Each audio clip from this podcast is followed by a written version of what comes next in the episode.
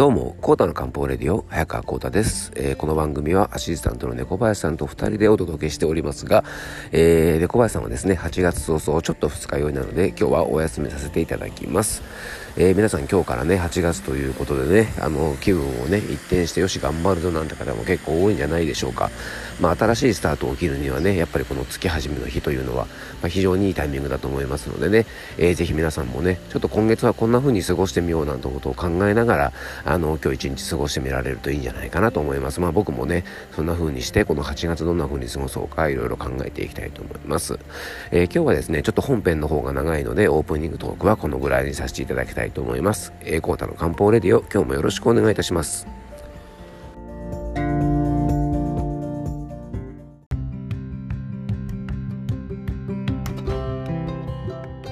それではですね今日の本題の方に入っていきましょう、えー、前回よりですね自分自身の現状認識をきちんとする力、えー、セルフモニタリングをする、ね、力の重要性についてお伝えしております。あの前回はですね歴史まで紐解いてですね現状認識がちゃんとできている時は歴史を見てても失敗しない、まあ、うまくいく、まあ、そんなお話をさせてもらいました。あの歴史の話がちょっと出てきたのでね、まあ、お話をすると、まあ、現状認識がうまくできていてですね、まあ、危険を脱することができた、まあ、代表的な歴史的な出来事もあるんですね。前回ですね、まあ、第二次世界大戦の時の日本政府の判断を引き合いに出してですね、まあ、現状認識がうまくできてないと、えー、結局ねあのけああいう結果になってしまうということを話したんですがあの実はですねそういうことがちゃんとできてた時もあるんですね。あの欧米列強が大挙してね東アジアに攻め込んできて日本以外の全ての国がねほぼ植民地と化していた時期ねあの日本だけは奇跡的に植民地化を免れましたよね。まあ要はあの明治維新の頃ですね。あのあれはですね当時の人たちが周りの国の様子などを見ていやこのままだとマジやべえよって感じでですねなんとかしなきゃいけないっていうことで、まあ、必死にねあの国としての近代化と、えー、国民国家化をさせたのでね、まあ、危機一髪あの植民地化をですねあの明治維新の時には乗り切ることができたんですね。まあ、あの結果としてはねその成功体験とかにちょっと縛られちゃった部分もあるのかななんて個人的には思うんですがあの前回ちょっと触れたですね、まあ、第二次世界大戦の時の現状認識をちゃんとすることもロジカルシンキングをすることもできずに、まあ、非常にですねあの辛い経験をあのしたわけなんですけども、まあ、仕事でも何でもですね適切な対策を立てるためには現状がどうなのかということをちゃんと確認することが大事ですよね。で今回はですね僕らの心と体の状態がどんな状態なのか、まあ、それをねちゃんとセルフモニタリングするための方法について、まあ、僕なりの考えをねちょっと皆さんにお伝えしていきたいと思います。まずね自分自身のセルフモニタリング現状認識をするのに、えー、結構ねおすすめなのがですね意外と思うかもしれませんが、えー、各種健康診断ですね。えー、健康診断とか人間ドックのですねこれ素晴らしいところは症状が全くない無症状でも数値的な異常とかですね画像診断とかで見えない不調を実は見つけることができるんですね。えー、血圧とか、ね、あの血液検査の各種数値とか尿検査とか検便などはまさに、ね、見えないところを見ることができると思います。でこの辺りの検査で異常値があればですね何かしら生活習慣に問題があったりとか内臓機能の低下があるかもしれないので、まあ、自分を見つめ直す良いきっかけになると思うんですね。まあ、でもねあの気をつけなきゃいけないのは人間っていうのはですね自分だけは大丈夫とか数値がちょっと悪いだけで特に問題ないだろうそう思いたいんですよね。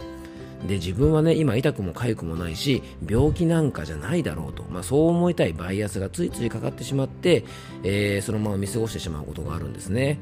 まあ、そうならならないためにもですねあの検査結果とかで異常値が出たら、まあ、それを、ね、素直に受け止めて自分の生活習慣をまずね見つめ直しておくことが大事じゃないかなと思います。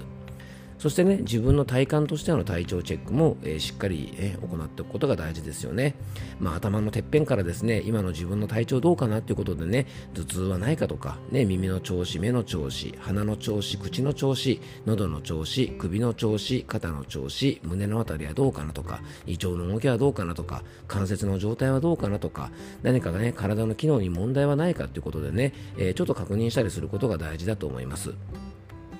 あの病院に行ったりとか薬を飲むほどの不調ではないないんですけどもね何か気になる症状がないかとか、まあ、その辺りをねちょっと見つめ直しておくことっていいと思います。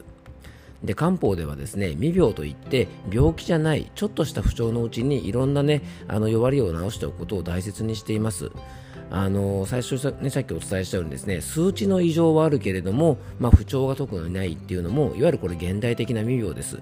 あのどちらもねちゃんとチェックして何かね体に問題があればねあのもちろんそこも直しますし数値の問題があったら生活習慣を直すなどですねあのこの辺りをしっかり確認することがまず大事ですね。そしてね、生活の中でちょっと大事なのが、3階と言われるものの状態ですね。えー、3階とはですね、3つのね、あのー、まあ、快適の階ですね、えー、と書くんですけども、いわゆる会食、快眠、快便ですよね。えー、ちゃんと、まね、毎日お腹がぐーぐー空いて、えー、ご飯が毎毎食ですね、もりもり美味しく食べれて、で夜になればぐーぐー眠れて、朝はちゃんとすっきり起きれる。そして、えー、おしっことかですね、あの、お通じとか、そういったものが、まあ、体の老廃物がちゃんとすっきり出るか。まあ、そんな状態であればですね、あの、体は元気な状態と言えると思います。でね、数値以上、まあ、例えばね、あの、他に体調不良がなくても、この3回と言われるものがね、揃ってない状態は、あの、大きな病気がなくても、かなりですね、あの、生活の質を低下させますし、大きなね、あの、不調とか病気の原因にもなります。ね、お腹が空かない、食べれない、眠れない、いらないものが出ないというのはですね、いわゆる QOL、まあ、生活の質ですよね、クオリティオブライフがかなり低下します。逆にね大きな病気を患っていたとしてもこの3つが整って、え整っていればですね生活のクオリティってそれほど低下しませんから、まあ、うまくね病気とも付き合っていける状態じゃないかなと思うんですね。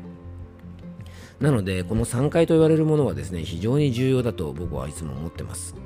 あと、まあ、女性の方だとね、毎月1回ちゃんと体の現状確認、えー、セルフモニタリングできるのが、えー、月経ですね。あの先日ですね YouTube の番組でちょっと月経について取り上げたんですがねあのその中でアイルベダアドバイザーの京子さんがね非常に素晴らしい表現で月経のことを表現してくれたんですが女性にとってね毎月1回の月経というのは、まあ、体からの通信簿みたいなもので、まあ、その1ヶ月をどう過ごしてきたかを教えてくれるものなんですよなんて表現をされていてですねあのすごく分かりやすかったんですけどもね。あのいつもとちょっと月経の時の調子が違うとか周期が乱れるとか月経前にね心とか体の不調が起こるとか、まあ、そんな時っていうのはですね体が弱っているサインだということをしっかり認識した方がいいですよね。あと、セルフモニタリングでね、あのー、結構大事なのが、えー、お肌の調子とか髪の毛の調子ですね。で漢方では肌は内臓の鏡とか、ね、髪とか爪は血の余りというぐらいで体の状態というのはですね外側の肌の調子とか髪の調子に結構現れてきますでね肌のたるみとかくすみとかね、まあ、乾燥とかベタベタするとかっていうのはこれ体が弱ってるサインですしあの髪の毛なんかも同じですよね。でちょっとね肌の調子がおかしいなって時はですねぜひ日々のね習慣を見直してみてください。そしてねできるだけ良い体調でいるためには自分の心と体のキャパシティもしっかり知っておくことが大事だと思います。あのほとんどの方がですね頑張りすぎて自分を追い込みすぎてね体調を崩してしまいます。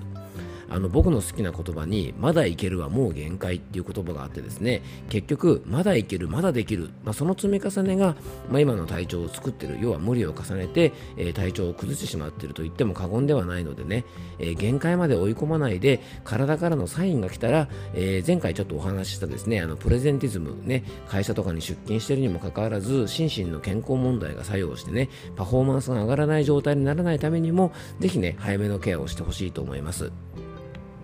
そしてですね普段の生活の中で自分が何をしたらね一番疲れちゃうのかね、仕事の種類とか家事とか自分が請け負ってる日々の仕事や役割の中でできるけどこれやると疲れるよなっていうことをねしっかり把握しておくと良いと思います。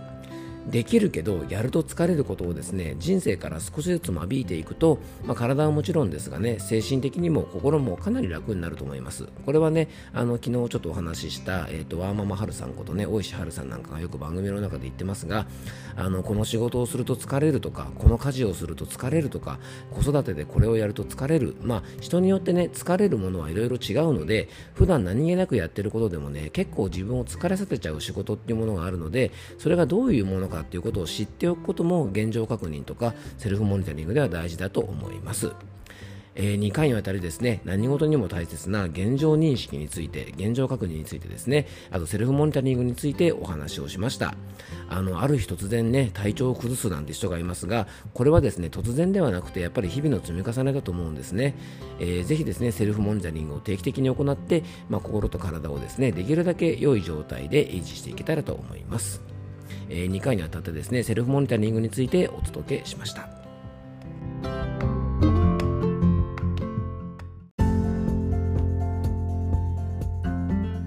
はい、えー、2回にわたりですね、セルフモニタリングについてちょっとお話をさせてもらいました。えー、セルフモニタリングっていうのはですね、まあ、正式にはなんか行動認知学っていうのかな、なんかそういうところで使われる言葉らしくてですね、あの、今回僕は、まあ、自分自身をちゃんと客観視できてますかというような意味で使ったんですがね、えー、正式にはね、ちょっと異なるみたいなんですけども、まあ、あの、そういうニュアンスでね、今回この言葉を使わせていただいたので、えー、ちょっとご理解いただけたらなと思います。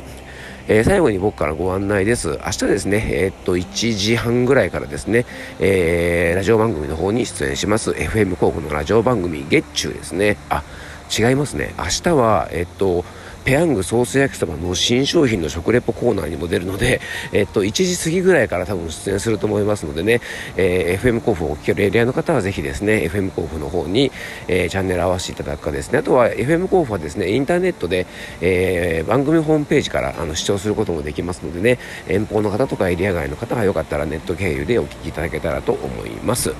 えー、今日も聞いていただきありがとうございます。どうぞ素敵な一日をお過ごしください。漢方専科佐賀薬房の早川幸太でした。では、また明日。